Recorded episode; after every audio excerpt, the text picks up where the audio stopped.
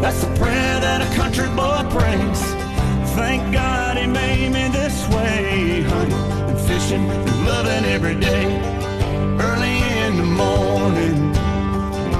Well, not horribly cold this weekend. Still a good opportunity to get out and enjoy the great outdoors and maybe some ice fishing. And one of my friends who knows uh, a ton more than I do about ice fishing is Jason Matity from GetFishing.ca and joins me now. Good morning, Jason. Happy Friday, Greg. Hey, same to you, pal. I'll, I'll bet the recent milder weather and lack of moisture has uh, meant this ice fishing season has gotten off to a bit of a strange start, hasn't You it? know, well, it's been very different. I mean, it, it's it's there's a few ironies. Uh, extremely mild weather has has kicked up for us. The a lot of folks think that there isn't fishable ice, you know, that you can at least walk on. And the walking and the skating on some lakes have been excellent, Greg, because there's been no snow and because there wasn't any snow while this was freezing. You've got that nice, clear black ice, the strongest type of ice you can get on in a lot of areas on the lake. So from that perspective, travel's really good. You know, the challenge is that because it hasn't been getting, you know, super cold at night,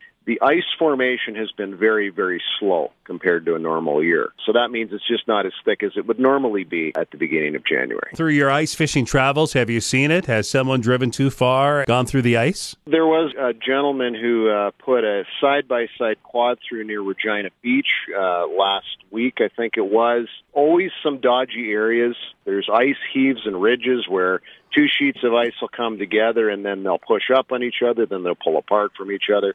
What's interesting is this year you can see all that stuff because there is no snow. If you are doing any ice travel, you're doing it with your feet. Realize that the ice is never safe. Where I go to go fishing, I check it, I measure it. I, I've got one of those ice ladles that pulls the slush out of the hole. I've got inch markers stamped on on the the handle, so I could just hook it under the ice and get an immediate reading of how thick it is. So that's what I do every time I go out. You still want to check that ice when you go out because it's always an unpredictable surface. We do see some colder temperatures next week to assist in that uh, ice thickening up here. Jason Matity, getfishing.ca is where you want to go for all the uh, fishing information. Is there an actual website, maybe even on your own website, to check provincially thickness of ice? What we do is, well, when you go to get your license, uh, we'll just send you to saskatchewan.ca slash fishing.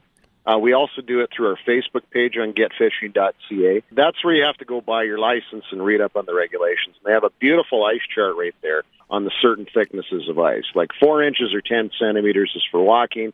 When you get a good consistent 20 centimeters, you can start adding things like quads and maybe light snow machines. And then once you are in excess of a consistent 30 centimeters or a foot of ice, then you can start thinking about some heavier type of uh, machines. Got it. Jason Matity, getfishing.ca. How has the lack of moisture affected ice fishing? Well, you know, it, here's the, the irony.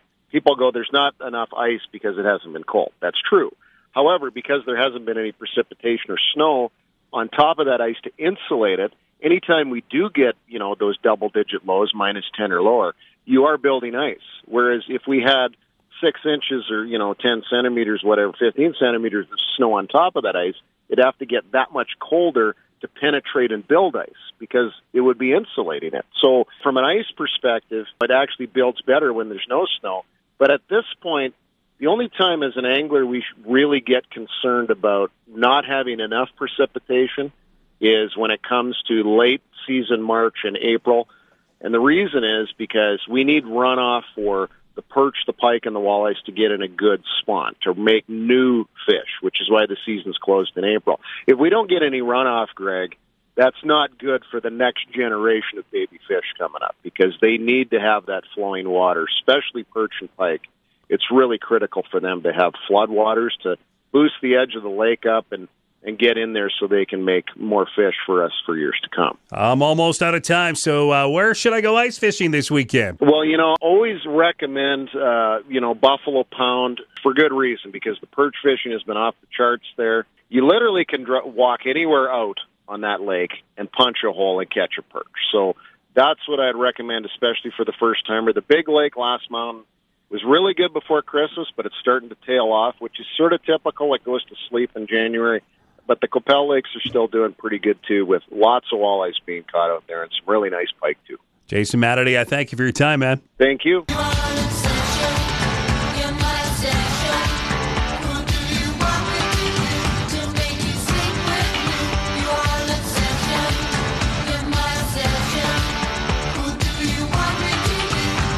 Curious if uh, in your household you have a Stanley Cup obsession. I know there are kids who one day dream of winning the Stanley Cup, but having an actual Stanley Cup these days means that 40 ounce giant cup that is so ginormous for me that I think, uh, well, newer vehicles, it's okay. If you have an older vehicle, you can't even put it in the cup holder. It's so darn big. But it was the number one Christmas gift for uh, many households this year. I'm talking about those metal cups from Stanley that, well, my all my kids they wanted them. They've got a few of them now. And yesterday in the U.S., they put the Valentine's Day pink Stanley Cup collector's version for sale in the Starbucks, in all the Target stores, and people lined up so early and argued to who was in the front of the line. You have to get to the end of the line. There was no line. There is a you line. were in a circle over here. Because we already knew our place. That doesn't matter. You, It does you, matter. You back there. Can somebody call the police? That's how crazy it was getting in the U.S. yesterday. And most Starbucks sold out almost immediately, and they're 50 U.S. dollars. And then, of course, within hours, many were popping up for hundreds of dollars on eBay. But Stanley Quenchers have really soared in popularity, big time. In such a in such a strong force, all thanks to uh, just how they they redid their marketing, bright colors, gearing them towards women. And then a lot of Instagram users, social media influencers started picking up on them and just driving them in popularity. And now they're all the rage. Great for hydration. Like I said, they're they're 40 ounces. They look ridiculous in your hand. They're so big. I don't know. I, I don't get it, but I but at the same time, I think, yeah, when I was a kid, we thought it was pretty cool when you go to a fast food chain and there were collector's cups. Still, even at 7 Eleven, right? Every year there's some form of a collector's cup, maybe tied in with a movie or something like that. But the Stanley seems to be the obsession. How many in your household? I'm curious. Who has the most? 1 300 7275. I guess, you know, eliminating the plastic straws, that's another big reason they're popular because they have this ginormous straw. 40 ounces, though. Man, I, I, I can barely keep up with carrying my own phone, much less carrying a big Stanley Cup around, too.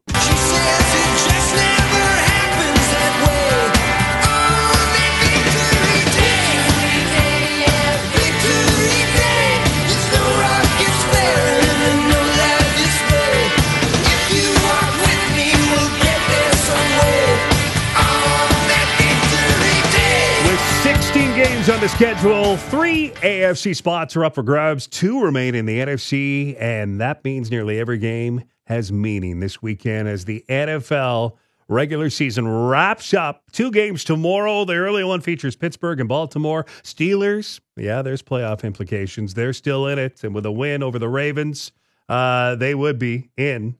And uh, a little help too, but uh, Ravens playoff implications, none really. They've already locked up the AFC's top seed. Then there's the definitive win and in game between the Colts and Texans tomorrow night. The winner of that secures a playoff spot while the loser goes home. And uh, I thought maybe we'd look at some of the marquee matchups for Sunday with our Grey Cup champ and Green Zone analyst, Belton Johnson, who's here now. Uh, the Tampa Bay Buccaneers, eight and, eight, eight and eight against the Carolina Panthers, who are two and four, two and fourteen rather. Belton, a win gives uh, Tampa the NFC South crown, but a loss opens up the door for Atlanta and New Orleans to win the division and uh, play one another. Any speculation in this one here, buddy? Well, I mean, the Panthers are who they are, you know. so, and I I can't help but to pick the Buccaneers. Uh, just the Panthers have been a bad team the entire season, Greg. So, in that one, I'm going with the Buccaneers.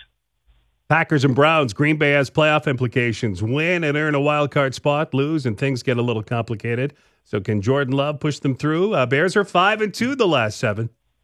Yeah, and that that's going to be a tough one for Green Bay. But I like the fact that it is in Green Bay. But you know, I'm kind of on the fence on that one. Just like you said, the Bears they uh, they've been pretty decent here down the road here, and they have a really good defense. I don't know if you paid attention to them, but and their quarterback Justin Fields, he can run around, make things happen. But I feel like I got to go with the Packers in this one at home in Lambeau there. You would think, but I actually think the Bears, you you nailed it. Defense is going to upset on that one. Uh, Sunday's marquee matchup takes us to Miami, where the Dolphins host the Bills. The Dolphins already clinching a playoff spur, spot, but a win would make them AFC East champs and home field advantage. Whew, this one is going to be interesting, isn't it? Buffalo wins the AFC East title and second overall seed with a win. There's a lot on the line in this one. It's a lot, and I'm glad the NFL folks moved that one to the last game. It's the night game. There, 7:20 p.m. Right, and you know the Dolphins. Yes, they've been good, but you know their only quality win, I'll say, came against who? Your Cowboys, Greg. right? Yes. winning, a winning team, right? So Buffalo, they've they've found ways to get things done, and I, I'm thinking they're gonna go down to South Beach and wreck that party for the Dolphins. Well, I think the Bills. Well, they're probably still going to make the playoffs even with a loss, Oh, but they need one of well one of these th- uh, three things to happen in order: the Ravens beat the Steelers, or the Titans beat the Jags, or Texans Colts ends in a tie. That makes it very likely Buffalo's headed back to the postseason, regardless of the result. I think in uh, South Florida, but. Man, it sure is fun. This, is a, this is a great weekend to go down to the wire like this. As a fan, it, it's been pretty fun. It, it's been very fun, and you know, just following everything, the all the little different scenarios he pulled up there, like, and you know what? Anything can happen, right? So that's why they play the game. I got to tell you, as a Cowboys fan, uh, I don't like well, how these last few few weeks have gone for us. Uh, you know, the job by the refs was very advantageous against the Lions, but I'm a little concerned moving forward in the playoffs, Belton. I'm not going to lie to you. Well, the Cowboys they they are a good team, right? You know, offensively, defensively, they got some things there, but um, I think it all comes down to Mr. Dak Prescott. To be honest with you, when he's on, ain't nothing stopping the Cowboys, Greg. Okay, When buddy. he's off, yeah, you don't have to remind me. Uh, you'll be uh, catching up with Evan Bray on What's Eating, right? Later on? that's right. We're doing Mississippi pot roast. I do love your pot roast. Belton Johnson. Have a great NFL weekend, buddy.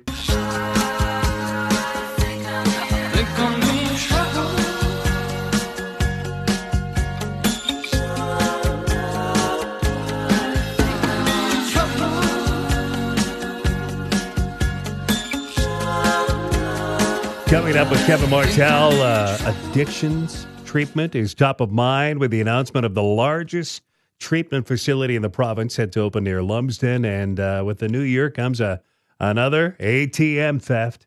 This one in Paradise Hill, which is well west of North Battleford, but more on that coming up here. Hey, during this first week of the new year, we have spent each day a little time reflecting back on the year 23 with some uh, politicians, the highs, the lows, and today we reflect on a rather eventful year here in the Queen City. Senior reporter Lisa Schick sitting down with Mayor Sandra Masters. For Regina in 2023, Mayor Sandra Masters has a long list of highlights. opening up uh, 120 Broad Street North, the RHI, the Rapid Housing Initiative, winning the RHI 3 money, Indigenous. Really long. did a boundary alteration. We have new landfill site. We did frost. She talks about revitalizing downtown, sports tourism in the city, and the opening this summer of Wascana Pool. And she did manage to have her grandkids there this summer. And I loved it because my son-in-law, who they're from Saskatoon, who said Saskatoon doesn't have anything like this. I said, I nope. And I said, it's a honestly, it was a it was a really well done site, and that spray pad and the accessibility piece around it, and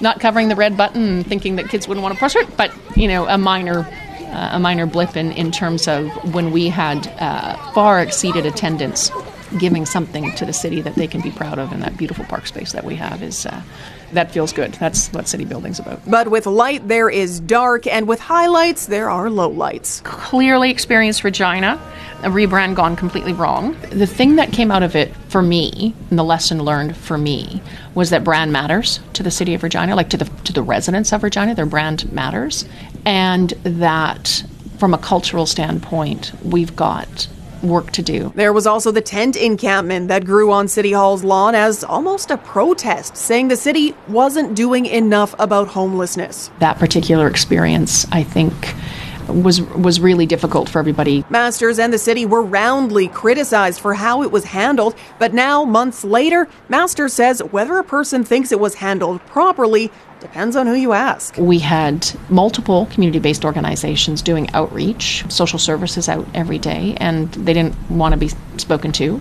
And so I'm not sure of another way that it would have worked out if you can't get folks to go back to where they're living or go back to the shelter or to connect to services. In the coming year, there is a municipal election, but Masters won't say whether she's running again. The reason I won't answer that is simply because I was elected for four years, and I think I should proceed to govern for four years. And so uh, nobody else has to announce until I think a few weeks out. I'm not sure why. Uh, why I have to. She says there are things she still wants to work on in the coming year. What I don't want to do is put a pause in making decisions and putting a pause in, frankly, making tough decisions because it wouldn't be politically expedient to do so. Masters hopes to continue planning for the future in 2024. As for fears in the new year, well, she doesn't focus on those. At Regina City Hall, Lisa Schick, 980 CJME. Thank you, Lisa. It's 826. I just want to take a moment here to say, hey, welcome. I know a lot of you are coming from out of town for the big Ringette tournament that's on over at the Cooperator Center. And if you're going to the Pats game tonight, remember it is going to be uh, busy in the parking lot too because of that uh, Ringette tournament. And with the Blades in town, the league leading Blades, this is a biggie. They've loaded up for the Memorial Cup. And it's going to be a big fight tonight at the Brandt Center. Good action there. And uh, Moose Jaw as well is uh, got a doubleheader uh, off to Swift Current and at home this weekend. Lots of hockey on. CJME News Time now is 827.